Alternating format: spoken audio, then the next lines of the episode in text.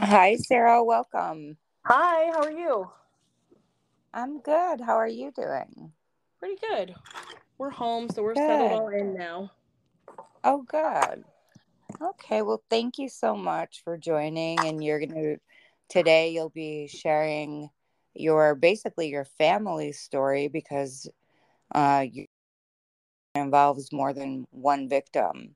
And you'll be telling us a little about kind of how it all started. And this is a trigger warning for information that is about sexual abuse. So if anyone is not open to hearing that, or it's too hard for you, this is a good time to just move away from this podcast.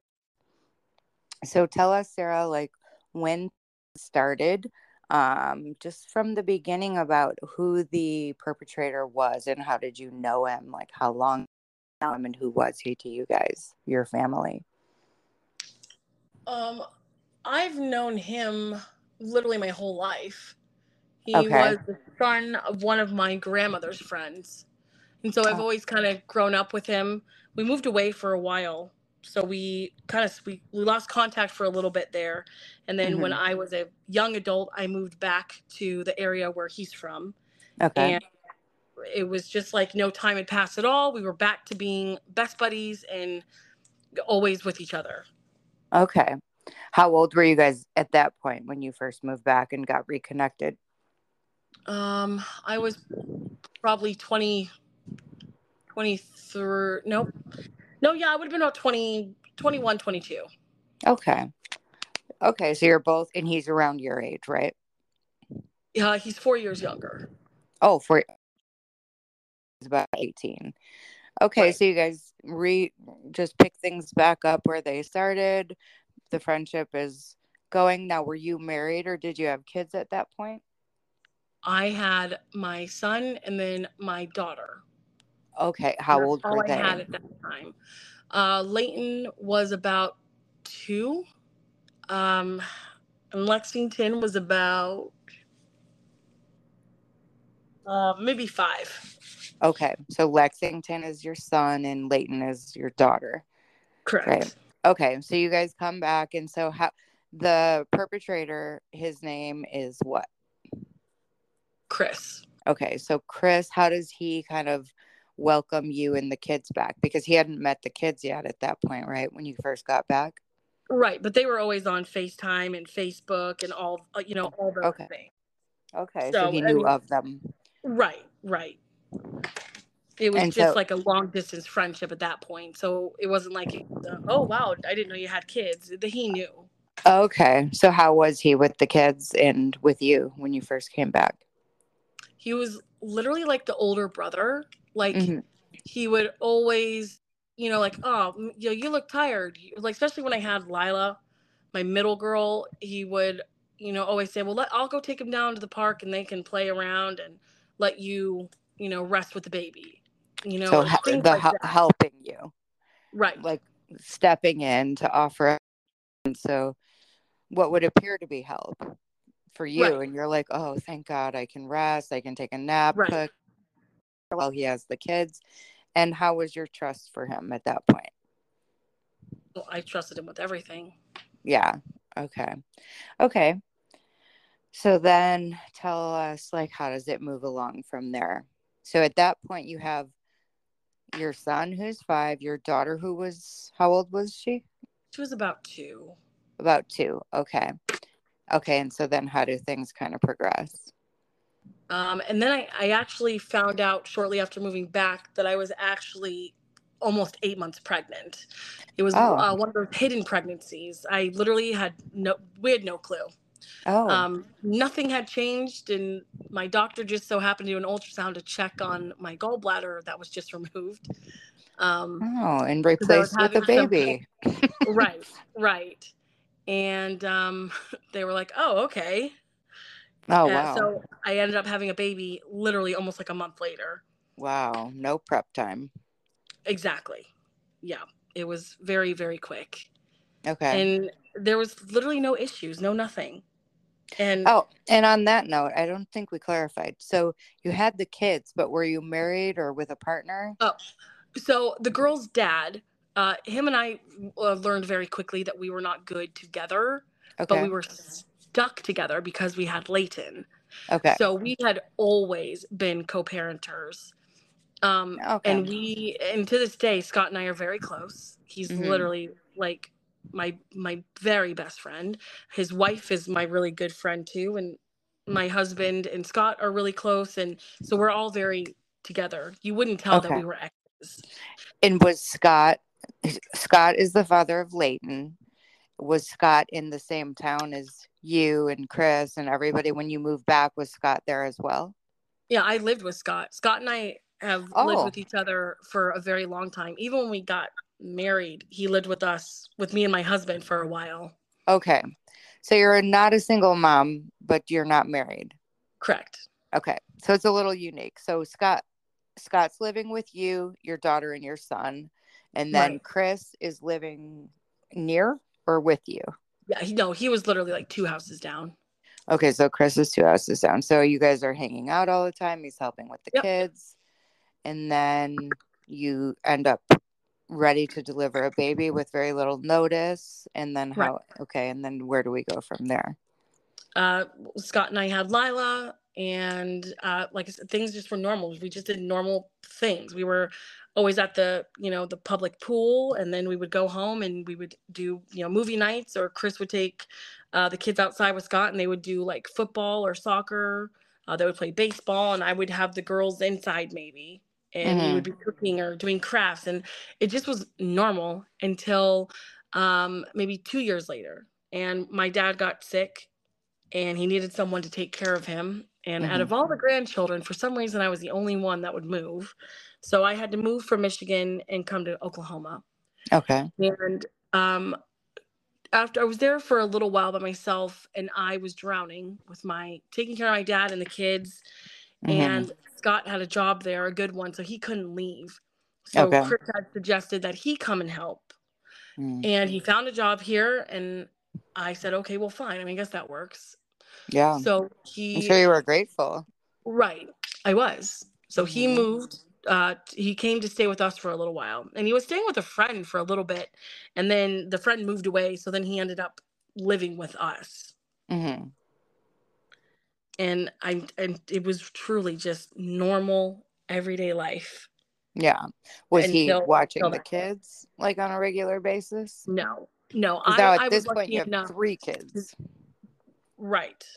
Okay. I was lucky enough to be able to stay home. I do branding and marketing, and I was able to do that from home.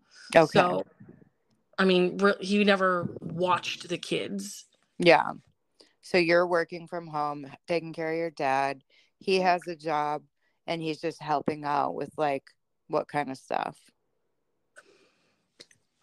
Like, normal men things. Take out the trash. The car needs an oil change, things like that. Yeah, because he came there to help you out. Right. He more so I more so needed more help with my dad than anything else. Oh, with your dad. I see. Okay. Right. All right. Okay. So then how are we doing? How long is he there? Everybody's getting along. Everything's smooth. He was there until, Layton was 5 when she said something. So I'm not good with math. So what is that, 3 years? Yeah, I would say about 3 years. About 3 years. That's a long time. Years. Yeah. So now Layton's, how old? She's 5. The baby is?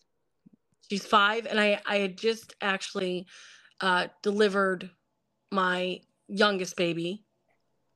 And so we're in 2016 now. Okay. So 2016, there's 4 kids or 3? Sorry. There's 4 kids now. Gotcha. And I had also just adopted my youngest baby sister, who was now turning 12. Okay. All right. So you have a house full of of kids, Chris and your dad. And then what happens? One day you get home from delivering your last baby, right? Yep. It was Halloween and I was staying with a friend because I was having issues with my dad at that time and I needed to be away from him. Okay. Everybody was at the house getting ready for Halloween with all the, you know, the kids, all my friends and everybody were there and had their kids. Mm-hmm. And Layton had, I guess, spilt something on her costume. So I believe it was my aunt and one of my other girlfriends who took her back then. They're like, well, we'll get her cleaned up. And I'm trying to take care of Olivia, the new baby I just had. Okay. And everybody's in the back area of this house and getting all these kids ready. And Layton comes down the hallway and she just says, Mommy, Chris put his penis in my mouth. And that was it. She said it just like that. Just in front of everyone. Oh my gosh. And there had been nothing before that. Not absolutely one thing. Okay. Nothing. So how do you respond to that? I'm pretty sure I just stared at her for a little bit. And then I asked her, I said, what? And she said it again. So I grabbed Olivia back from her little bouncy. I yanked Lila back in because she had just ran past to go outside. I grabbed her back and I put all of my kids into the back room. And I locked them in there. Like a bedroom. I grabbed Chris from the other side of that bathroom and I handed him to my friend's husband. And I said, well, you just stay here. And I went back into the room and I asked her over and over in a million different ways and a million different times. And her story never changed. She said that, what was he doing with her? They were in a bathroom. Right. She said that they were going to play captain. And he was going to be captain of the boat. And they were going to be pirates. And they had to do whatever he said. Her. Right. Her. Well, I guess Lila was in there, too, at one point. But Lila, I guess, ran out to go play with the other kids outside. And they were supposed to be, from what you were understanding, is Chris had taken them to get cleaned up so she could get her costume on to go trick-or-treat. Right. Right. He was supposed to be walking her back to go give her to my friend Carrie to get her costume cleaned up. Okay. Okay. So you separate the kids into a separate bedroom. You talk to your daughter and you're like, just tell me again, making sure 20 times, like, did she say, I think she said. Right. And then she clarifies over and over, same thing. Obviously, she's so little. She was 5. 3? Yeah. How old was she? I'm sorry, I'm confusing everybody. Yeah, no, she was 5. So she's 5, so she can speak clearly at that point. Yes. So once you're feeling confident that is what she said, then what did you do? I called her therapist, because before this, we had been having behavioral issues with Layton, and I had been taking now it makes sense, doctor. Right? Right, right. Mm-hmm. And so they had diagnosed her with ODD. And wow. Funny enough, after they learned of the abuse, they actually stripped away the ODD diagnosis. To PTSD. And right. And almost all of the violent, aggressive behavior went away. Oh, like, wow. I mean, almost instantly. Yeah. Now she is the most sweet, kind, and timid child, where before she was very aggressive, very outspoken. Like, we couldn't leave her alone even with a small animal. That's how dangerous. I mean, she was living with her abuser. So, right. Okay, before we jump over there, because I want to just make sure we are going through the timeline. So, okay, so Chris, you have the kids, and then you tell Chris what? Well, I called the therapist first, and I told her what she had said. Mm-hmm. And she said, we need to call CPS. So we called CPS. And CPS is Child Protective Services, just in case, because they call it different in different states. Okay. And then they got the Tulsa police on the phone. And so it all started from there. And we were then everything truly was like a big blur from there. We decided that, so he was then taken down to my friend's house and he was just going to stay over there, because at this point I didn't want him to know that I knew exactly who she said. I wanted him to think that she was saying someone did it. She didn't know who, but someone, because I didn't want him to run. Right. And who took him down to your friends? Like, all your friends went, or the police took him there? No, my friend Carrie and her husband, I asked them to take them to his house, her house, because there was no kids there, and I wanted him close but not in the house. Yeah, well, you're waiting for the cops to show up, right? Right. Perfect. Okay. So they come and talk to us, and they tell us, okay, they're going to get the detective on board, and I was told to basically wait. So we only stayed where we were staying for about 3 days. Mm-hmm. And that was for a whole different reason. I literally woke up in the middle of the night. It was like 4 a.m. And the person we were staying with was on the phone with her husband, who was a trucker. Mm-hmm. And it was true that Layton did have a forensic interview that day. But my friend told her husband that Layton had said that, oh, mommy touches me too. And mommy did this. And I'm like sitting here like, none of that was said. Oh, none of that was said. So I felt like, oh my God, I need to get out of here. And lo and behold, after I left, I found out that they were actually on Chris's side. Oh my gosh. They were trying to get her to say that. Right. I truly felt, I will never be able to properly explain the feeling that I had being here. I can't imagine. It was like in a movie, feeling like everything I thought was my reality was not, and questioning what was real and what wasn't, and feeling like I was in a situation where everybody around me was like trying to trap me and get me in some way, and I had no way out.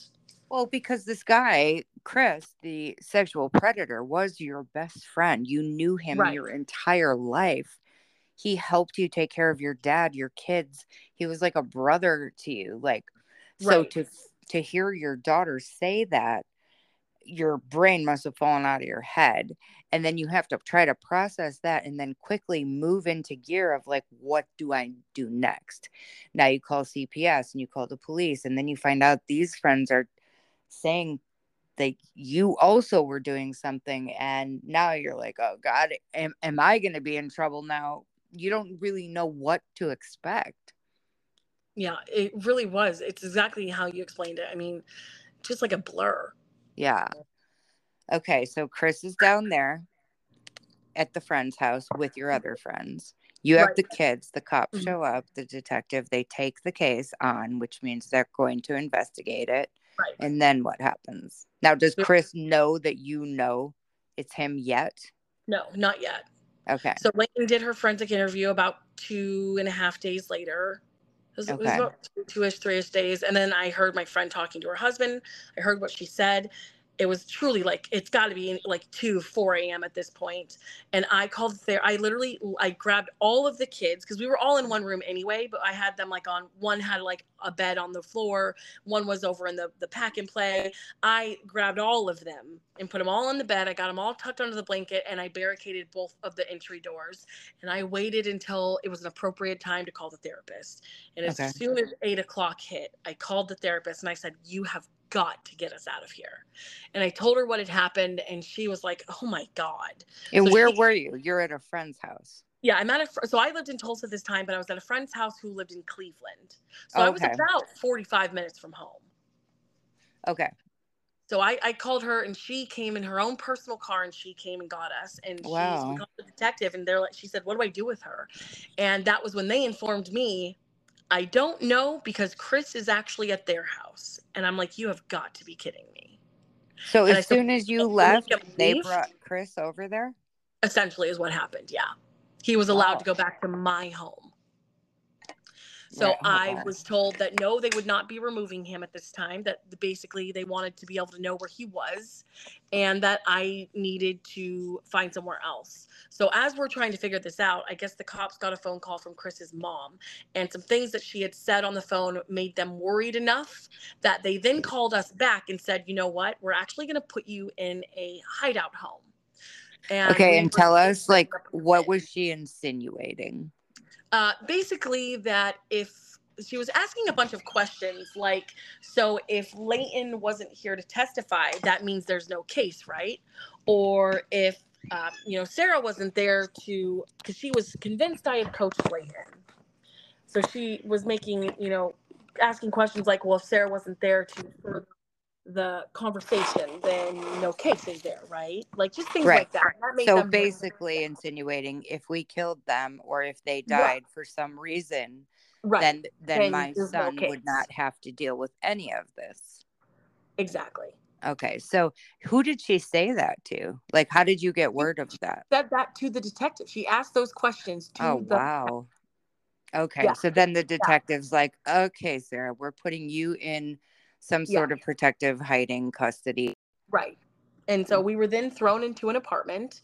We were told we were not allowed to be near the windows, have the windows open, and we were not allowed to come outside unless we got prior authorization. And of course, where they put us was literally, if you walked right down the stairs, there was a park there and a pool.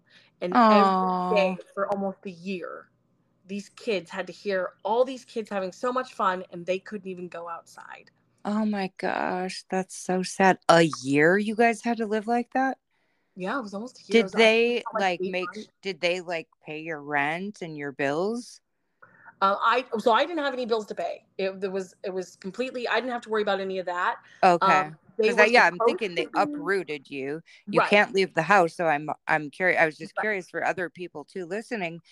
Like, at least you knew you didn't have to worry about food, housing, and that, but of course it comes with a million other worries. But so you're secure in that way, but then you're hostage basically. We were supposed to be able to call them every week, and they would do like a big grocery order. They did it once, and then never again could we get a date set. So I actually, and because they had also told us that while they investigated, they wanted nobody around us, absolutely no one. So I could have contact with nobody. But for that whole year.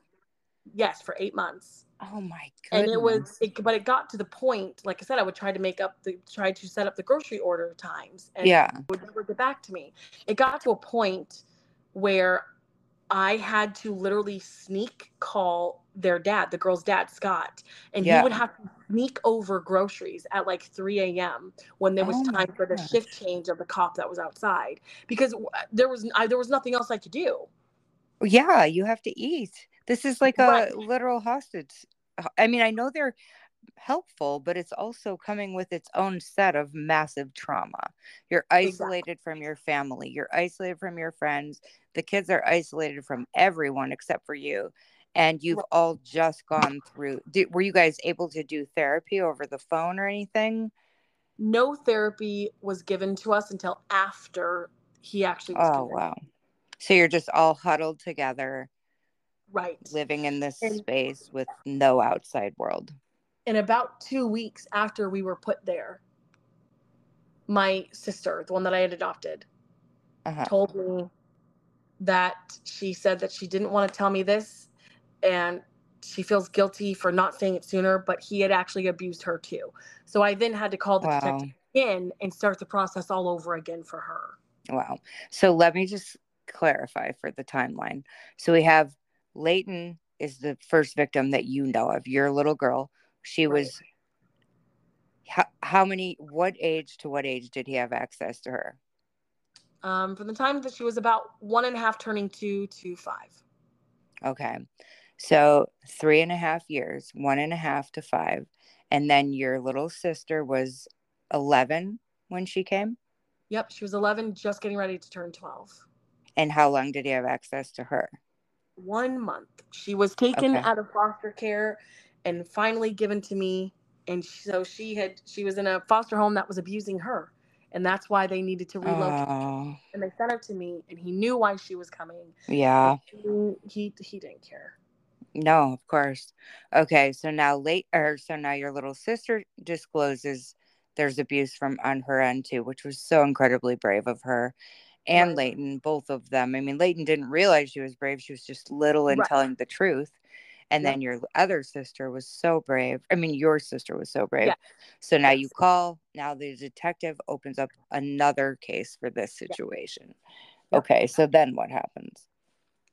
And then it's a lot of sit and wait. It's a lot of forensic interviewing, a lot of recordings for court. You know, they recorded everything. They wanted to do interviewing almost every day. Are you talking about like depositions?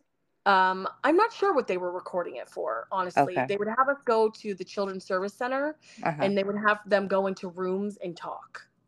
So tell us, if you don't mind, whatever you're comfortable with, what was the forensic interview process like for people who don't know what that is, if you could explain that? So the very first interview is where they have the family come in and they separate you from the children or whomever made the claim. How was that for you, being separated, knowing? You know, I went into, I kind of went into, I took myself out of mom mode and went into, we need to nail this piece of trash. Mm-hmm. So anything and everything we need to do, we're going to do. Okay. And I do remember when they came to get her, because they called her back and she was getting ready to go back with the detective. I remember I got down on my knees in front of her and I looked her right in her face and I said, Layton, I said, you did nothing wrong. You are not in trouble. Nothing you say in there could ever put you in trouble, and mm-hmm. you have to tell the truth. She said, but what happens if you get in trouble for the truth? And I remember telling her, anybody that could do something to you or in front of you that would get them in trouble, they need to be in trouble, because that means they're a bad person. And she looked at me and good. she said, even you, mommy? I said, even me. And that made me feel like, oh, what is she about to go in there and say? Did I do something like, I don't remember? Right, because you have the other lady's message right. in your ear. Right. Yeah. But I think she just wanted to clarify, you know. Yeah, yeah. Adult that I trust. And I told her, I said, you tell the truth and you tell exactly what happened and you will not be in trouble. I love your message to her. And I love that you got on her level and talked to her. Like, she physically, like a canary. She did. She sang like a canary. She told them everything. She was able to even describe a unique mark on his penis that he had, I guess. Yeah. Now, did she have to undergo the forensic right. testing, so, the physical right. testing? Yeah. So the first part of it is they talk to her. They do all of that. Now, when I had first spoken to the detective, they had told me to bag up the clothes that she had been wearing for the past 2 days. Uh-huh. They said everything from head to toe, like hair bows to socks, everything that she had put on her body in the last 2 days, bag it up. Wow. So they already had that. So they did the first part where they interview her forever. As long as they said that children normally only last about 15, 20 minutes, but Layton was in there for about 2 hours.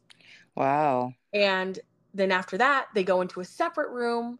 And that's the part that is traumatic. Yeah. That's the part where they then have to take swabs of everything. You mean of her genital area? Yes, her mouth, her finger. They clipped her nails. They pulled some of her hair. I mean, they did thoroughly from head to toe. They swabbed her. And so were you able to be in the room for her? Yes, I was able to be with her for that. Okay. And did they have any... Who else was in the room? You, her, and who else? And a doctor and a nurse, and then her therapist. Okay. And how did she handle that? Like I would expect, like a 16-year-old to. It wasn't like we were dealing with a normal 5-year-old. It's mm-hmm. like that 5-year-old was gone. And honestly, Layton was gone way before that, because she had then turned into this violent monster. Yeah, angry. Mm-hmm. Right. So she was just, because I didn't talk to her like a child at that point, and I had we had conversations that this was a very adult situation and she shouldn't be in this situation, but she is. And yeah. I had to talk to her very matter of fact, and I explained everything. Yeah. I didn't talk to her like she was incompetent. And mm-hmm. I think that she understood. But what I really drilled into her was that, because she was very worried about getting Chris in trouble. Very worried. And that's very normal also. Right. And we'll kind of go back through this after right. we go through it. But yeah, it is. Once I explained to her that, because I had finally told her, I said, Layton, he is going to be in trouble, and he should be in trouble. Exactly. I said, but you can do this, and you can be brave and do this. I said, Layton, you will literally save hundreds, maybe thousands of other children. And so once I put it into perspective for her, mm-hmm. she understood, and she was more, I think it almost gave her like a little motivation, like a little fire in her little belly. And now she was on a mission, and she had a purpose, and she was going to do this because she was going to help another kid.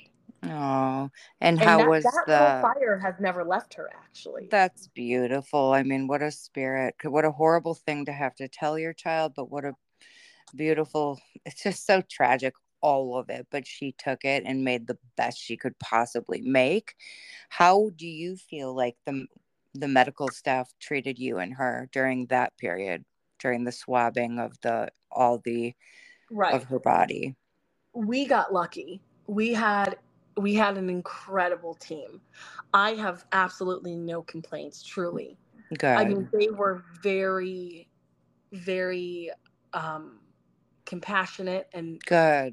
They explained everything a million times before, even though Layton had given this doctor a million ounces of permission, before he would get a new swab, he would say, now, is it okay if I flip your hand over? And is it okay if I do this? And he's teaching her also that is how it should be, to have permission to touch your body. Exactly. So how long did that kind of test go on, that part of the test, the physical part? Because of how much abuse she had disclosed, it took a while because they really needed to get in everywhere.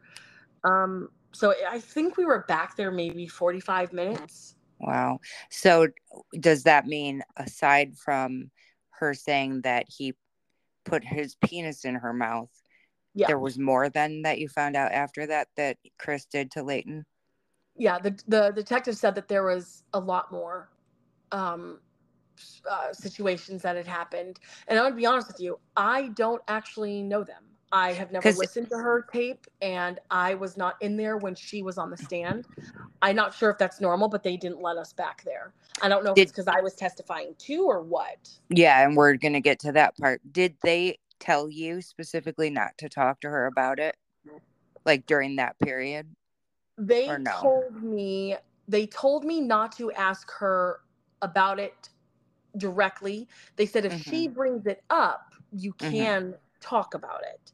But what I did, I made sure to cover my ass. Anytime his name was even spoken, I immediately would hit record on my phone. Yeah. And what are just such an unnatural way to live that, you know, anything that happens to your kid, if they get in have an issue at school with a teacher, one of their peers, you would always say, well, what happened? What did they say? What did you say? What did you do? Who helped? All the normal things that we talk to our kids about to make sure they're okay. And now here's the worst, most tragic thing that could happen to your child, and you're told, don't ask about it. And if they bring it up, you can talk about it. But it's so unnatural. And then you're recording, and that's super unnatural. The whole household, your entire life has now shifted into this dimension that is so like artificial, right? Yeah, absolutely. Yeah. So, okay. So you guys finish the forensic testing. You find out through this process, there's been much more. How are you handling it as a mom? How are you handling it as that the perpetrator is your childhood best friend who you trusted and lived with? And how it wears your brain through all this? Well, I'm not doing well. I'm living with a lot of guilt. It got to a point even that at night I could no longer sleep without just noise. I would have to put noise on, or else I would just lay there all night thinking. Yeah. And replaying everything. And I mean, I guess as good as you can imagine, I felt like I failed them because in Layton's forensic interview, she had disclosed situations that had happened where Lila was there. So tell everybody, Sara, tell the listeners one of the biggest myths. How many times did Chris perpetrate any of your children with other people in the room that you know of? Almost all of the situations involved other people. Right. And they some of them not alone right there. And I had no clue. And this is the biggest misnomer, I believe, about pedophiles. When in my work, you know, I work with trauma, sexual abuse, sexual offenders. So many people, when I ask if there's been abuse for their children, oh, he was never, she was never alone with anybody. And this is the problem, right? Because most predators, pedophiles, do it right in front of not only the parents, but other people too. And I can tell you from working with the offenders, many of them really get off on that. Doing it right in front of people and not getting caught. Yeah, it's so. I'm not like just a normal mom that's ignorant to this kind of stuff. I mean, I grew up in foster homes with a mom who would literally sell me for drugs. Oh, God. From the second I knew I was having children, I even went into social work. I mean, I knew what I was doing. I knew what signs to look for. I was considered an expert, and I had no damn clue. And that's the part where you're laying in bed thinking back to like that day at the park or that day at the, you're thinking about all these memories and you're not keyed into this guy because he's your best friend. Right. You knew him your whole life. And everybody, how did you describe him to me? What would you describe his personality as? Oh, he is shy and timid and sweet and very gentle and caring. And but he's also very funny and likable and outgoing and charismatic. Right. He's literally just sweet. He's the sweet guy, and he would do anything for a woman, do anything for a child. He is very feministic too. He believes in women's rights and every reason why he was your best friend. So when you were mentioning to me in our pre-interview, what did the people being your family, your friends, when they found out what Chris was being accused of, what did they say about your daughter? I mean, even the girl's dad, my girl's father, he was like, no way. She meant that, Chris. There's no way. No way. Chris can't do that. And I mean, because even when it first happened, I was like, there is no way. Right. And again, you're not new to the world. You've been through a lifetime of abuse. You were a foster child. You were sold as a child. You know the signs. You know this stuff. And so you're over here. You are not somebody who's got their head in the clouds. Yeah. And you're just blown away. And then everybody else is like, you said, right? Half the people believed her, even though they're in shock. And the other half thought she was lying, right? Yeah. Yeah. And that must have been extremely painful. It was. It was. I mean, it's frustrating. And more so once they actually put the warrant out. Because I'm just sitting here like, do you people not realize how the law works? Like, I can't just go point my finger at someone and a cop is going to go, okay, let me go arrest him. Like, that's not how that works. Right. So once somebody is accused of a sex crime, I don't know about other crimes because I work with sex abuse. There is a process, and it is long, and it is gruesome, and it is painful, and you're left with confusions and questions, and nobody's beating down your door to answer them. So the child makes, the statement of being abused. You, Sara, immediately, thank God, go right into play, call the CPS, call the police, everybody's in on it. And then you're tucked away. This is unique, what you went through. You're hidden from the world for 8 months because the perpetrator, the rapist, his mother is involved, threatening, insinuating, like indirect threats of killing you and your daughter, because if you guys aren't witnesses, then her son can't go to prison. Right. So you have just that is very unique. And so now you're sitting 8 months. Is anyone telling you like what's going on? Any status updates, or how often are you getting news on what's happening? So for the first maybe month or two, we were in contact with the detective almost daily. And then all of a sudden it just stopped. It just was, radio silence. And where was Chris through that time? Was he in jail or free? Free. So he's free. to roam the world while they're investigating. Yep. Living his life. For 8 months. Yeah. Okay. So then how does it go? Well, so we were in hiding for a while. And then finally, we were given permission to go back to our house to get some things. The detective drove us to my apartment, and he was there. He was walking up, actually, as we were getting ready to leave. I was sitting in the car. The detective was leaning over the car, and we're just talking. He being Chris. Right. And I see him walking up. And again, at this point, remember, he still does not know that we know that it's him. And I was told to play it cool. So I was not allowed to have contact with anybody. Mm-hmm. I was told not to contact, but I was told if he contacted me through Messenger or something, or even on the phone, to not do it through phone call, but to get him to do it on Messenger. Okay. So I was, and at this time I was having sporadic communication through Facebook messages with him, and his mother actually was hounding me, and I still have those messages. Wow. Of her saying, "You know this isn't right, Chris loves you, and he would never do this. And why are you doing this, Sara? Why are you doing this?" Wow. But, you know, so it was a lot of that. So at this time, he still doesn't know that we know it's him. Okay. So he's got this false sense of, oh, I can pull this off. I got away with it. Yeah. Right. So he sees us there, and he comes to walk over. He pulls off his headphones, and he acts like he's going to come jog over and, like, see us and see the kids. And I say to the detective, I say, "He's right there. Can I go?"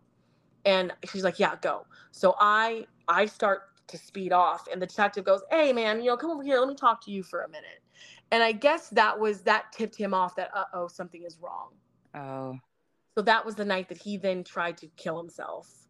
So before we go to the kill himself, how did you feel when you saw him for the first time since then? I think I was still in that kind of numb, blurring feeling. I didn't feel anything other than, I mean, I felt some panic at first because I didn't want Layton to see him. Because she was with you? Right. All the kids were with me. Oh, yeah. But thank God I had put her all the way in the back of the car, and the windows were pretty tinted. Mm-hmm. So I told them, I remember when we were getting ready to leave, I told them we were going to play the hide and tuck game. And that was where they put their heads underneath their little baby blankets that they had back there with them. And then I tell them when they can come back up, and they have to tell us where we are. Okay. So I told them to hide, basically. Okay. And you're just still in this kind of dissociative fight or flight trauma response. Yeah. Get in, get your clothes, and get out. Yeah, basically. Okay. Does he see you? Oh, yeah, he saw us. That's why he took off his headphones, like he was going to run over and come say hi. Okay. So he knew we were there. And I think that's why that's what tipped him off, kind of, was because I've never just sped off from him, you know? Okay. Oh, you sped off from him. Okay. So you didn't even speak to him. No, I didn't say, I said, "Can I go?" And she said, because she saw him and she said, "Yeah, get out of here." Okay. Okay. So then what happened? So later that night, I get a phone call from my dad, because mind you, he's still living in my apartment. Chris is living in your apartment with your dad. Yes. Okay. My dad called me and says, "I think this guy is trying to kill himself." And I said, "What do you mean?" He's like, "Well, there's pills all over, and he's passed out." And so I said, "Well, try to wake him up." So I hear him going, "Chris, Chris, Chris." And he's like, "He's not moving." I said, "Well, call 911 then." And my dad goes, "Well, I don't care if he survives." And I said, "Okay, but I do. I want to make sure that he knows that he is going down for this. Yeah. My daughter's not going to be robbed of this." So I said, "Call an ambulance." And my dad said, "Okay, fine." So he did. And they took him to the hospital, and they held him for 2 weeks. But he left behind his phone. At your dad's house, or at where you guys all lived. My dad noticed it was there, so he called me. I called the detective. Detective went and got it. This turned out to be very good. The gold mine. Yes. So just to recap a little, so Chris gets this feeling, you think, and I agree, that that they know it's him when you and the detective came to get the clothes, because that night he takes an overdose of pills. We don't know how many, but it must have been enough to keep him 2 weeks, because a typical stay is like 72, like three days-ish, 3 to 5 days. So 2 weeks is a long stay.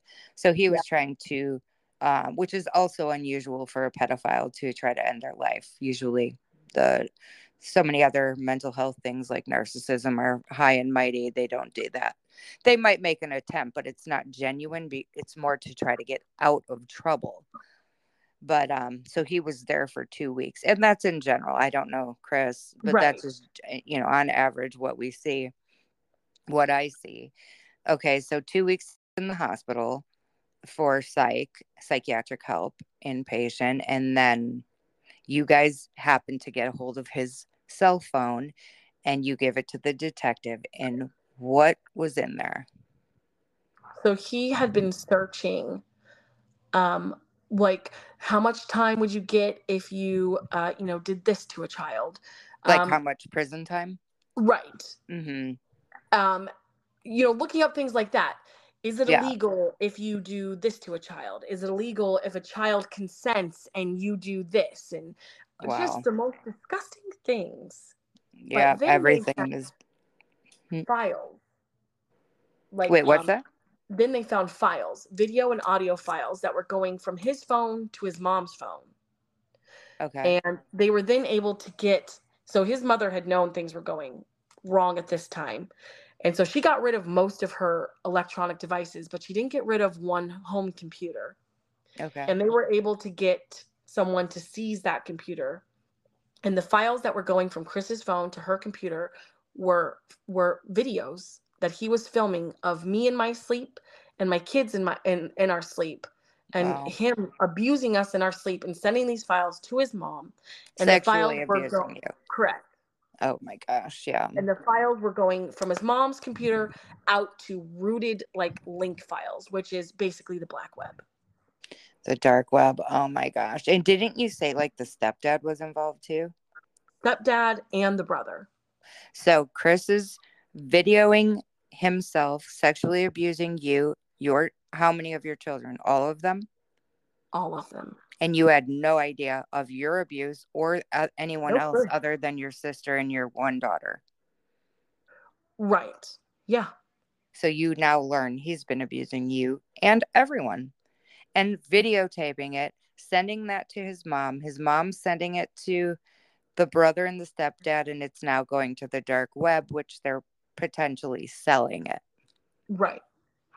Because they had an influx of money coming into the big wow. Well. Did they do a toxicology report on Layton? I don't recall. To see if he was, like, drugging her, or, like, was he drugging anyone? Did anyone remember, like, waking up to him after you found this out? I don't recall. No one said anything. And the only times that I ever remember, and this is one of those moments where I was telling you, you know, I should have taken that as something odd, but I didn't, because our brain naturally explains away things that we can't understand. We try to make sense of things. And I remember a few times I would wake up, because I had a bathroom in my room. Mm-hmm.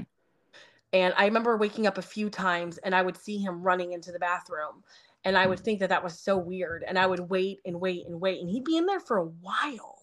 Mm. And then he would come out and I'd go, "What are you doing?" He'd go, "Oh, I don't feel good," or "Your dad was in the other bathroom," or, you know, things like that. And that would happen every so often. Yeah, easily explainable, not really like a red flag.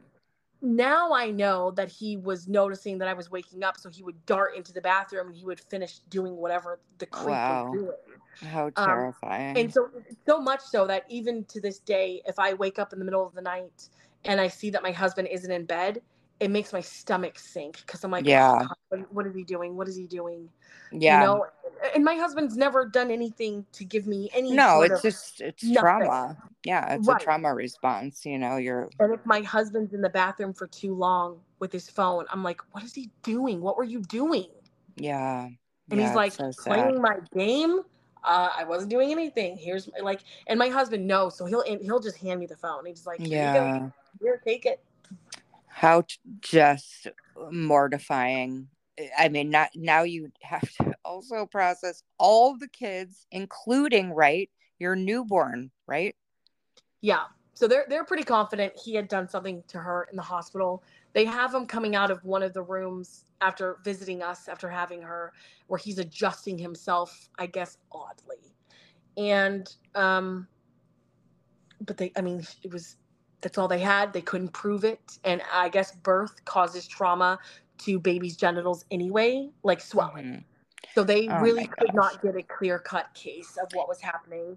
They're basically kind of, they kind of got to the position of, we're not stupid, but we can't prove it. Right. We're going to have to drop it.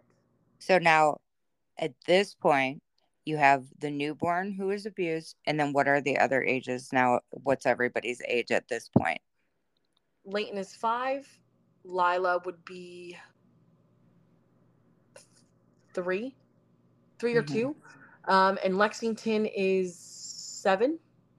So 7, 5, and Maya just turned 12. Okay, so 12, 7, 13, 5, 13, and 3. Sorry. She just turned 13, sorry. Okay, 13, 7, 5, and 3. Yep. And you also. Right. And you had no memories of it other than, like, the flash of when he would come in the room. No, I don't remember anything. That's just insane. So now your brain is just flooded with a million more, mm-hmm. millions and millions of more thoughts. Yeah. Yep. And everyone's like, oh, he's a great guy. He's a great mm-hmm. guy. We love him. Not yep. Chris. Yep. And this is crazy. I mean, and you guys have this on video. So it's not even like, did he? It's on video. And that's the part that infuriated me the most. When people would say, you're just trying to ruin his life. You're jealous. You're this. Which makes no sense in itself. Right. Why would you want to ruin your best friend's life? Why? Right. And I'm just, again, I'm like, do you guys really not understand how the law works? Like, I can't just say someone did something and they go and get a warrant. Like, there's so much evidence that yes. had nothing to do. If you remove my daughter's testimony and mm-hmm. you go solely based off of forensic evidence and digital footprint, he's sealed his own coffin. Right. And still, how long did it take? Even with the actual video, how long did it take? So long. It took, God, he was convicted in 2018? I think, yeah, we saw that. Right. And this happened in 2016. And it wasn't even the police doing their due diligence and their job that got him. My own friend who lived in Michigan, because after he got out of the mental hospital, he fled to Michigan. He went back home. His mom was hiding him. And then they got smart and figured, well, maybe he shouldn't be hiding here. So they put him in a motel. He mm-hmm. got a job at a daycare and a job at a local. Wait, let's just re-say that slow. He got a job where? At a daycare. At a daycare. And then a grocery store. Yes. And my friend who lived in Michigan that I had not heard from in many years, I guess, heard about it. And she was just checking on me mm-hmm. and then told me I'd seen him walking. And that's when we were like, what the fuck? He's just living his life. He had gotten himself a new girlfriend who had a little baby. Girl or boy? A little girl. Mm-hmm. Living his life. And so my two friends got together and they literally put their life on hold. But how did you feel, one, knowing that he was working at a daycare with access to all babies and toddlers and children, and then separately, how did you feel that he found a girlfriend who had a baby infant who was a female? I was disgusted, but I'm enraged now. And you know what? Selfishly enough, I am, and I'm again. I'm ashamed to admit it, but I'm more angry at this point that I am locked in a goddamn apartment. Yeah, that I can't leave, and you are allowed to go pick up a bottle of vodka to go take and drink with your little girlfriend. Yeah, because he's under no detainment whatsoever at this point. Still, almost a year later. Not even surveillance. Oh my gosh, nothing. So the only surveilling going on is your friends keeping an eye on him, who find out he's working with little kids, drinking, living in a hotel, and has a baby at his. So he's around babies 24/7 between his job at the daycare and the girlfriend with the newborn. Yeah. Okay. So then, and the only people watching him are my own friends, right? Who were unbelievable. To let him slip through because we lost him for a little bit. They could not find him. Wow. Even though I kept telling them where he most likely was. Tulsa PD basically was like, we don't have the resources. You know, when we get him, we get him. Because at that point, all the investigation was done. They knew who their guy was. They knew what everything was proven, and they were waiting to arrest him, but they couldn't find him. Right. Okay. Ugh. And you guys called, right? You called his place of employment. I called both of his jobs, and I told them that I would even send them all of the paperwork. Mm-hmm. I said I would send them everything that was happened in the interview, from the everything. Yeah. And they both basically said the same thing. Well, nothing came back in his background check. Wow. And that was it. So he got the daycare let him stay working there? So the woman that I spoke to was actually mortified. And she essentially tried to get the management to understand. But I guess they were so desperate for staff that the person that had control basically said, well, if nothing comes back in the background check, we're not liable if something does happen, which is disgusting. Yeah, disgusting. Just, oh, my God. It's just so scary to even have children anymore. Well, not even. This has been going on since the beginning of time. Yeah. But this is so scary to have children because. I mean, this person is in charge of making sure your children are safe while you're at work. Yeah. And because she doesn't want to put more hours on herself, she decided to hire someone that she, even if she didn't believe it, if an accusation like that happens, you're better safe than sorry. Absolutely. And so many people have this false hope that, oh, they're licensed. That really doesn't mean almost anything. It doesn't. Because, and that's because humans are sick. We are and this guy, people. He wasn't charged yet, but he had already accumulated almost 10 victims in just with you guys. Yeah. Because then he had his girlfriend and God knows. And so this whole quote unquote investigation period of almost a year, he is now victimizing even more people, and nobody can, like the daycare, you know, or the grocery store said they really, you know, couldn't do anything because he had no, because he had no criminal record whatsoever. Right. But the grocery store was horrible. They literally were like, we don't give a damn. But nothing Chris, background check, we don't care. Chris had no record whatsoever. He had never been in trouble, right? Never. What kind of work did he do other than daycare work? He's never worked at a daycare. When I knew him, he always was in like, you know, like typical young boy jobs, like little warehouses, like stocking boxes, like that kind of stuff. He's never worked in childcare. You were, oh my gosh, it must have been so hard to control yourself. Like, because you know what he's done to you guys now. You know he's, again, just like he put himself in the position of your life with all your littles, now he put himself in a new life with all littles all around him again. So I'm sure you were beside yourself, to say the least. I was angry. So confused why none of these people would listen to me. Yeah. I didn't understand it because I knew me as a mother. I would do anything to protect my children, even if it was on an assumption. And I just couldn't understand why these people wouldn't listen. But do you see, like, my takeaway is it is out of convenience for themselves versus care for, sincere care for children. Right. Yeah. They need a body there at the daycare to watch the kids. So, who cares? He hasn't been charged. They need a body to bag groceries because they need a body. Who cares? We don't care. You know, and it's really disgusting. It's disgusting, the selfishness and the irresponsibility and the reckless behavior of these managers and owners. But this is the world we live in. It is. Okay. And I told you, like, how the detective told me that the number of mothers that even report their spouses or fathers or brothers or uncles is incredibly low. Yeah. Incredibly low. Usually it's reported by teachers and grandmothers. Wow. So I guess I've never heard that. That's interesting. Yeah. The guy was the detective. He was like, usually moms aren't the ones sitting here with forensic interviews. Usually we're here with the CPS therapists. That's so sad. Like, things like that. That's so sad.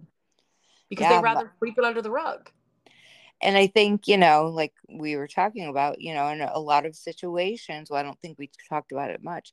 a lot of situations, especially women who stay home, whether they're in poverty, middle class, upper class financially, if women don't have a career and a backup plan or a job or a source of income, and they are fully reliant on anyone, a man, a woman partner, and their abuse comes forward, they feel like they have nowhere to go and nothing, no way to make it. So they will tend to, so to speak, sweep it under the rug because it will massively inconvenience their life and make it extremely uncomfortable. So in order to avoid that, then they call the kid a liar, or they don't listen, or they minimize it and justify it because it will cause so much upheaval in their lives.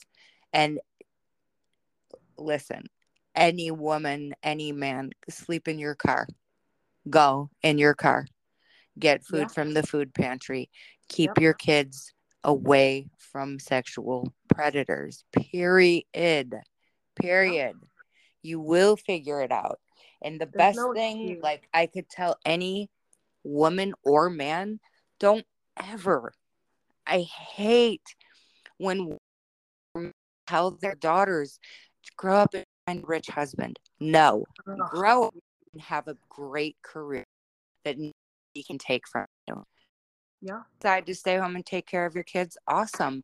But make sure if anything goes on, you can leave to keep you and your kids safe if you have to. That's my thing. Like, raise strong, independent children so that they don't ever have to feel stuck. And people, children, women, adults, men end up enduring so much abuse because they are not prepared for financially for the world. It's true. Yeah. So tell us, okay, sorry, I had to go on that tangent. So what, so then what happens now? So where were we? You're. So my friends are stalking him essentially. Oh yeah. That's literally what they were doing. They were stalking him. They you guys reported him to the jobs. Right. And so my friends decided just to keep an eye on him. I told Tulsa PD where he was, and they again told me basically we don't have the resources right now. Like, we'll get to it. And I did wait patiently for quite some time, and then finally we just got sick of it. And so we were there about like 3-4 months into just stalking him, and we called Ypsilanti police ourselves. What's that? Ypsilanti. That's the city he lived in. Oh, what state is that? Michigan. Oh, okay. Sorry. Okay. So we called Ypsilanti police and we told them, and they were the ones that were horrified. And they were like, okay, we're going to go get him. They said, does he have a warrant? And I said, yes. And they said, is it national? I said, yes. And they looked it up and they're like, we're going to go get him. And they literally went and got him, and they forced Tulsa PD. They basically said, come get this creep. Like, come get him out of here. Right. And now they had no choice. So they went and they got him. And then that's when all the trials started. And wait, so if it wasn't for your friends surveilling him as not police officers, just regular citizens, they wouldn't have pursued him any further. No, they would have waited for him to get pulled over or something. You and know, they how many more victims? Exactly. Oh, wait, tell the part about what point did you contact his girlfriend with the baby? Oh. Almost immediately, I found her. Okay, and so before. Right, and I told her, you know, this is what we just went through. This is why he's even back in town. And I was told that I was jealous, basically. And I needed to get over it. And I needed to stop ruining his life. Right, okay.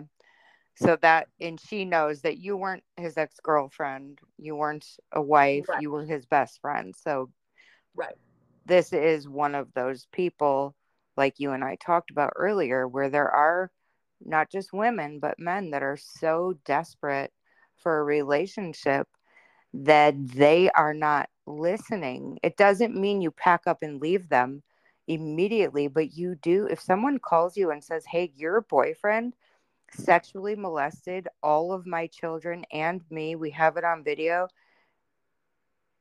you need to obviously immediately act and find out what is going on instead of accusing you of being lie, a liar, and jealous, she chose to sweep that because she wanted to keep her life the way it was.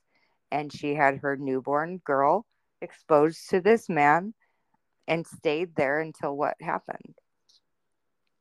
I don't know her. I've never heard of her until this time, and I don't know all the details. Mm-hmm. I just know that my friend Sonia, the one that had been stalking him, saw in the news. She recognized her car in her face. Her baby had been so brutally sexually assaulted that she actually died from her injuries. Oh my God! And who was? Well, they're pretty certain it was Chris. Right. So that was after you called her. Yes. Her baby came up murdered from the. So shortly after he actually was arrested, I believe Sonia saw it in the newspaper about 3 to 4 weeks after he was arrested and extradited. And the baby died from such a horrific sexual abuse that her internal organs were. We don't know the exact details, but she died as a result of a horrific sexual assault. Yes. So imagine how that mother must feel inside. Like, I can't even imagine. Yeah. And how old was the baby when she passed away? Do you know? I believe the baby was about 7 months old. Oh, my God. Okay. So then you guys start your court testimony. Yes. Or the trial start. What's happening? Are you guys going to trial or they're doing the negotiation? Well, we tried for a plea deal and to save Layton from testifying, and he wouldn't do it. So now at this time, we were relocated from that apartment that we were put in. We were then relocated to Kansas. We were told to basically get the hell out of the state. You were in, where Oklahoma. Were you again? I'm so sorry. Oklahoma. So from Oklahoma to Kansas. Okay. So it came the date for the first day of trial. And we live almost 4 or 5 hours away now. So we have to get up super early to start heading that way. It's me and my husband, my girls, and the girl's dad, and the girl's stepmom. And we're all on that. They security because of the threat continue your lives. No, that's exactly why. That's literally what they told us. Okay. So they moved you. Again, because she had still been threatening to basically get rid of you guys by death, so you couldn't testify. And now the court trial is coming, so they're like, let's get you guys out of here again, because now it's getting much more heightened because it's all here. Exactly. It's all happening. Exactly what happened. And now you were able to live, your husband was with you at this. Yes. So we're all back together now. They know who it is, and that's all fine. We just need to kind of watch ourselves. Mm-hmm. And we were on the way to that first day of trial, and we got a call from the detective, and she said, well, he's going to take a plea deal, so you don't have to come. And so we start heading back, and then we get a call. We're almost back home, and she goes, never mind. He said he's not. And he did this 2 more times, or he did that twice to him. Because if he would have taken a plea, your daughter wouldn't have had to testify. What about your sister? Neither would have to testify. Were they lumping your sister and your daughter's case together? Yes. Okay. Yep. And so he did that 2 times to us. And the third time we thought, for sure that's what he was going to do again. So we get there for this third time, and my daughter has to go up there and testify. She was in there. Maya had to go in. I had to go in. But Layton went last. And after Layton got off the stand, all of a sudden, he's going to take a plea deal. Wow. So we're going to stop everything. He's going to take a plea deal. And we thought for sure he was going to pull it again. But he didn't this time. He actually took a plea deal. And I'm thinking the attorney told him, like, you better take a plea after she testified and they had all the evidence on top of all the video and the recording and all of this. The attorney was probably like, you're going to hang yourself if you go to trial. Essentially. But, we knew the attorney was not happy with what they were doing because after all this was said and done, his own attorney actually came and talked to me and Layton and was very apologetic. And he was so just, you could tell he was a dad that was really hurting for her. And he was very kind. He even had a teddy bear for her. Wow. And he was the one that actually helped set up after everything was done and he was sentenced. In the mail, we got a little trophy that came for Layton, and it said, #1 bravest girl. Your bravery has saved thousands of children, something like that. And wow, he was one of the ones that helped set that up for her. And she still has it to this day. And she tells everybody, I did something brave. And I helped lots. She really did. Oh, okay. Wow, that's just so heavy.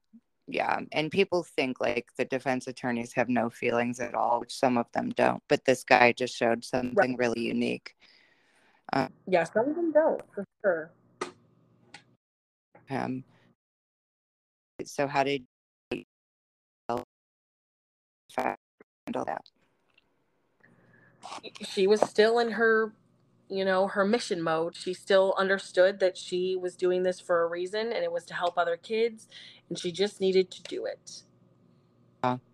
There was no crying or upsetting or, there was no me needing to, like, push her along. When they called her for her to go, she just stood up and left and, said, I'll be back, Mommy, and that was it. Wow, that's incredible. So, okay, so then... how did she have to see Chris in the courtroom? Yep. She had to actually point him out and identify him. I wish they would change that. That's just so traumatic. And your sister too, right? Yep. Wow. Cool. Okay. So you guys get through that and he takes away, and how much time? We looked it up together today, but what did he get? What did we say in total? It was like, I wrote 83 years. 83 years, right? Unheard of. So unheard of. Yeah, it doesn't happen. Oh, especially first-time offenders. Usually, they get off with a slap on the hand. Not even probation. No, you guys would be sickened to know how many sex offenders have never even been charged. Nope, they get a slap on the wrist. Exactly what Sara said. Nothing. Yep. Once in a while, they maybe probation. Once in a blue moon, they'll go to prison, and every crazy once in a friggin' red moon, you get 83 years. Yeah. Which speaks to the state. It speaks to the state's attorney, the DA's office. It speaks to what he did, the level of crime. And has he been charged the other newborn's death yet, or has that? What's the status of that? I don't believe so. I did not keep up with that. I kind of felt the mother. I didn't know her, and I didn't feel it was appropriate for me to. So I kind of left it, and whatever's going to happen with that happens. I don't believe any movement has happened on that part. Okay, and so how are you doing as far as feeling safe? Well, because his mother's still out. Mm-hmm. Yeah, they're all still out still, and they're adamant that he is innocent and I did this to ruin their life. So just a year ago we had to up and move. We literally had to pack up what we could fit in our little backpacks and suitcases, and fit in our car and go. We had just bought our first home, and we had to walk away from it. And my kids are used to, unfortunately, getting like new bed sets, right? And they're used to having to potentially walk away from them in a matter of months and starting over. Yeah, just the trauma just keeps on giving. So what's the status with his mom and brother? Part of the video, all the sexual abuse was ending of you and the kids. So we're due back in court this month for the digital crimes. His mother is playing dead right now, which means what? She's faked her own death again. Literally. So I'm not sure if she thinks it's going to work. They're not very smart people, as you can imagine. Yeah. So right now she's playing dead on the internet. Can't find her. Right, they cannot find her, but they do know where the brother and the dad are. And from what I understand, they actually divorced. So they're not even together anymore. Charging separately for the... I actually won't know until next week when we go and have our first, you know, what is it? I guess deposition. Okay. Or so you'll find out next week if they're going to charge. Yep, I'll find out next week kind of how this court case is going to go. Wow. All this. Yeah. It was Halloween on 2016. And we're still going. Whoa. Almost at the end. Yeah. 6 years, and it's not remotely over. You still have the mother, the father, and the brother. Yeah. Do you have a parole date? I'm not aware.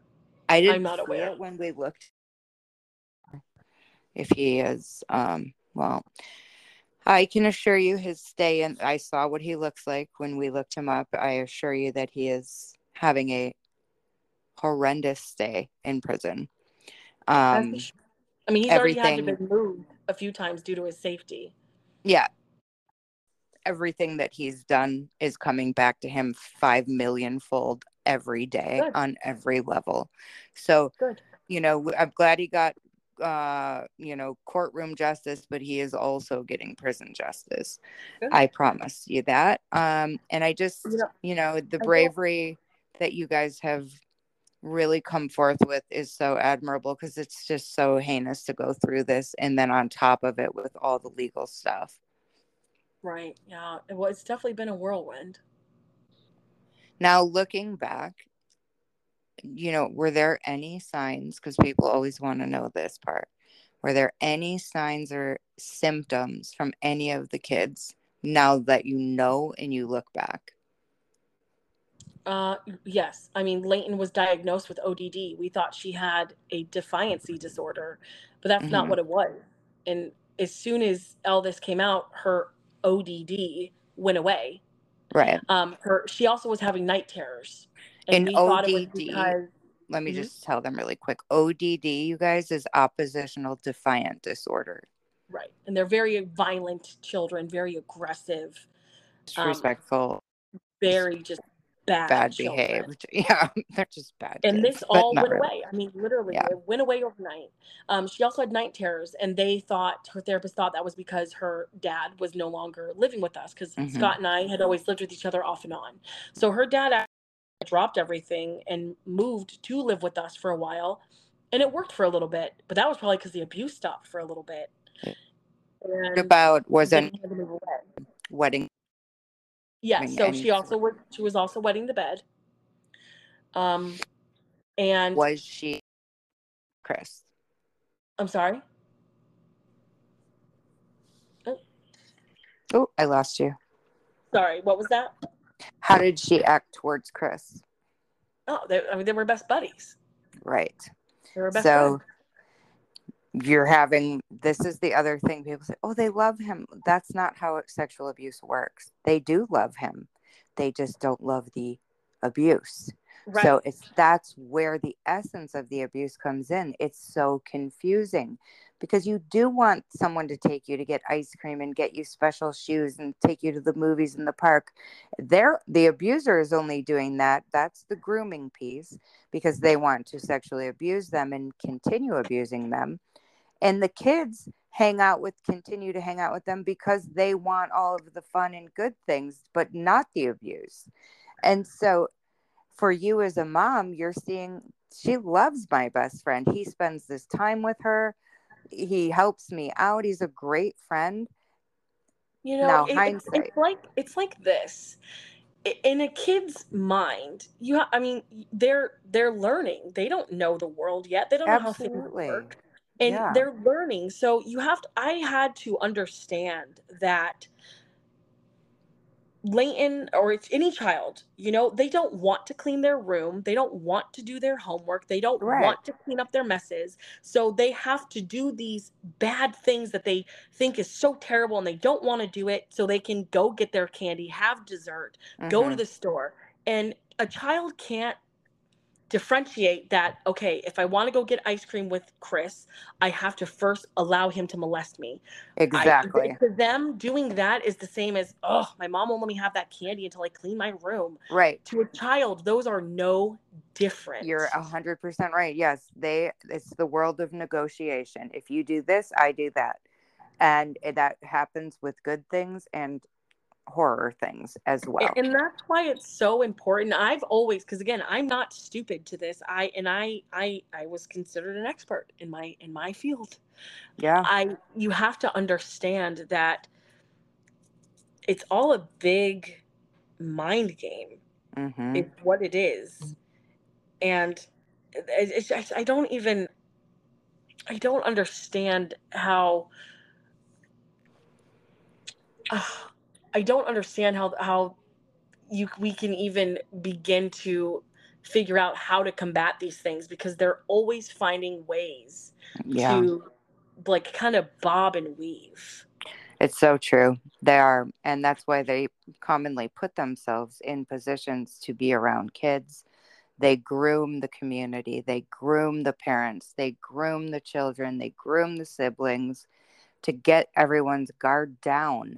And then they come in for the kill, you know, and it's such a systematic type of abuse. And it's an abuse like you and I talked about. I call it emotional homicide. It is a murder of the mind in a sense, because it doesn't stop just because he's removed. Right. The aftermath is forever. Right. And some people can, you know, still cope and live a functioning life. Some people are absolutely on their face. And some people are, you know, average functioning like normal and have breakdowns here and there. But either way, it affects every part of their life. Yeah. And, you know, it's just such an atrocity. And that's why the best thing you can do is to just do your best to prevent it, by ensuring that you always, and from day one, but even during, because Chris, I would literally sit there and show him like, oh, look at this piece of trash that just got arrested for touching a kid, and how disgusting. Like, I would sit there and share these stories with him. And how he would be there just like, oh, that's so awful. Like, I never would have known. Wow. And even before this, again, like I was an expert in my area, and I would always, if I would hear one of my friends or someone referring to their kids' genitals as like your cookie or your no-no, and I would tell them, hey, you never know when or if it will ever be crucial that your child knows the correct names for their genitals. Mm-hmm. And it's not a bad word. Don't let them think that penis or vagina is a bad word. Teach them those words, because you never know if they will ever need to know the correct terms. And part of the reason why I always did that is what helped save this, because she was able to identify. Yeah, immediately. And I've always drilled into my kids, you do not have secrets with adults when you are a kid. You Problem number one. Yes. Surprises are meant to come out. Secrets are not allowed. And that's why I always thought I was doing everything right. And again, I was an expert. I knew what I was doing. I was trained. I had personal experience and educational experience. You would assume that I would be the last person who would be in the situation. You know, the thing is, you can't we don't think like them. It's just so hard to be on that level of thinking 24/7, because we're not them. Exactly. And their mind is, like I shared with you earlier, you know, because I work with sex offenders, people will say, you know, is there treatment for them? Not really. Nope. Sorry. I know everyone. Yeah. People don't want to hear that. And some people don't agree, and that's fine. But I do not agree. There is not treatment. No. The only thing there is for them is supervision. And really, they need to be watched 24/7. And people say, let's castrate them.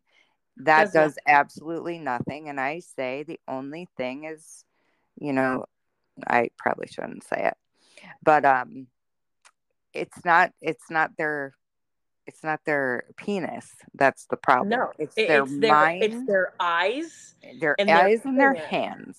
Yep. Yeah. You would truly, to make a pedophile without having to off them, to make them at least not a danger, you would truly have to remove their eyes and their hands. And that's absolutely the only way. Honestly, yes. I feel like they would then find a way no matter what. Yeah, they would get like a prosthetic hand. Exactly. They would find a way. There's no rehabilitation for a child predator. It's a brain. It's an issue with your brain. If you are, that's what I tell the sex offenders.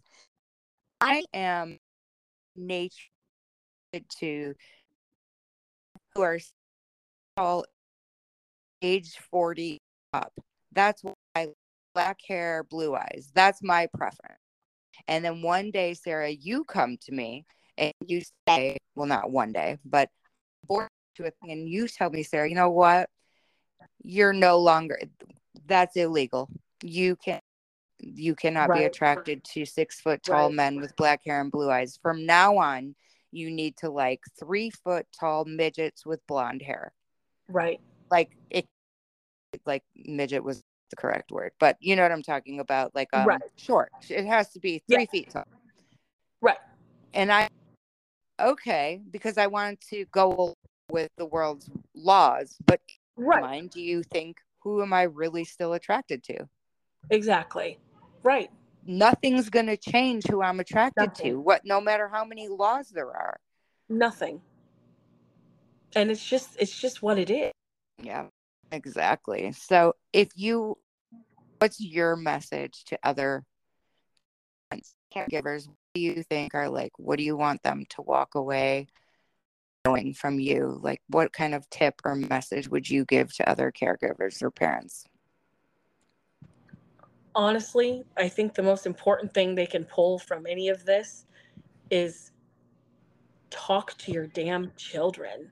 Yeah. Open up the conversation of what is appropriate and what isn't. Stop defending pedophiles because you are worried about your image or your social status or what people will say and what will they think.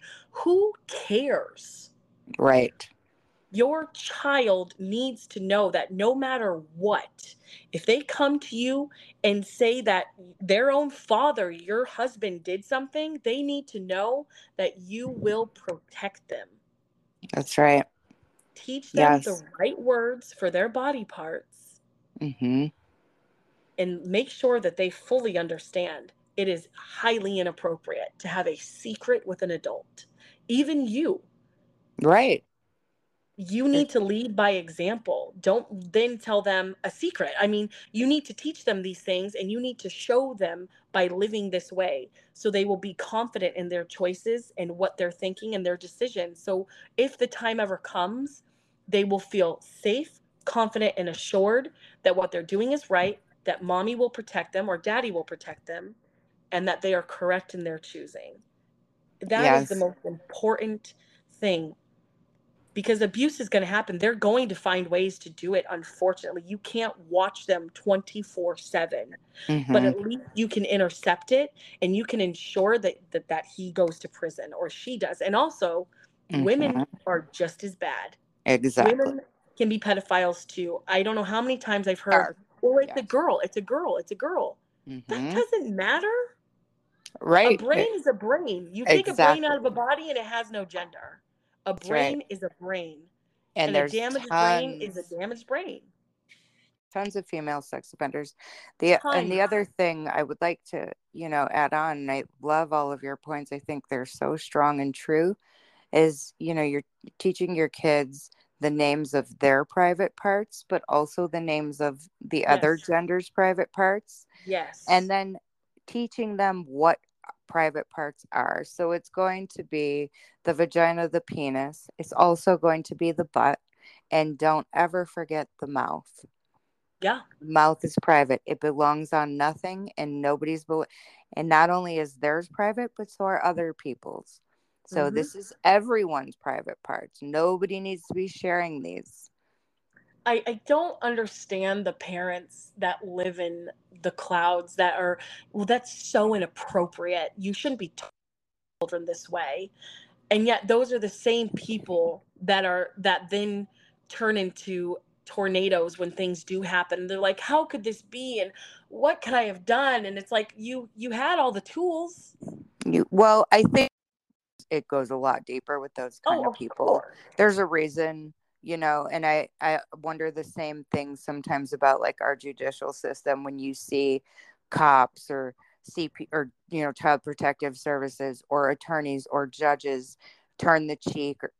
Are you a pedophile? Because who in their right mind would not protect a child and force a consequence to the fullest extent for sexual abuse of a child, unless you are one. Right, exactly. That's the only, I know it's not going to go over big, but I don't care. That's how I feel. Who else would do that? Who else? It's bizarre. There's no way. I tell my husband all the time, I don't understand why someone in power doesn't just say, you know what? You're convicted of a child sex crime. We just take you out back. Because who would object? Who would object? Yeah. No one but a pedophile would object. Exactly. And so that's, I wonder about the people that defend them that have power. Yeah. You must be one. And there are countries that they do that. I fully think we should adopt it. I do too, but we have a government, I believe, that has a lot of love for pedophiles, and the laws aren't strict. They're not strict for a reason. I want them strict. I think people would be sick if they knew how much pedophilia existed in our politic world and our Hollywood world. It's a lot. Yeah. There are more pedophiles than you could ever fathom. If you look, like Disney, all these. Oh yeah. Oh, it will make your mind fall out. But I think, you know, the best thing we can do is keep that conversation open. Keep teaching your kids, and I don't mean like hounding and scaring them, but just talking. You know, you're talking about like anything, and you have to watch your kids. Watch for any nightmares, bedwetting, overeating. And we need to stop allowing our children to go spend the night with anyone and everyone who offers. I agree. The other thing that needs to stop that hate me for is more one, but no parents, no kids. No, it can be save time.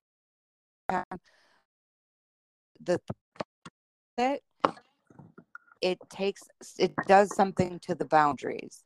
So how does a child know when it's okay for me to my body? They don't know. Blur. Generational thing, you know. Our family, the kids did it. But when you start looking at like, how do we prevent this?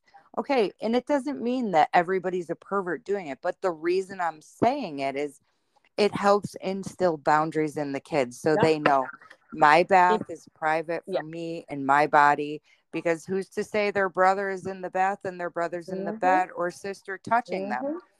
There's no way for a clear line for them. It just creates a clear black and white picture.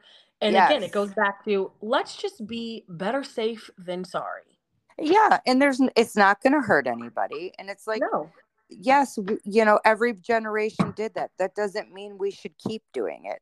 As we learn, we try to do better. And so that's all we can do. It doesn't mean you're bad because you did it or your parents did it. We're trying to like figure out little things could have a very big impact. And that's one of them. Exactly. You know? And so really... Sara, I do. My heart goes out to you and the kids, and you know, I just really appreciate your help, and you know where you tip on people.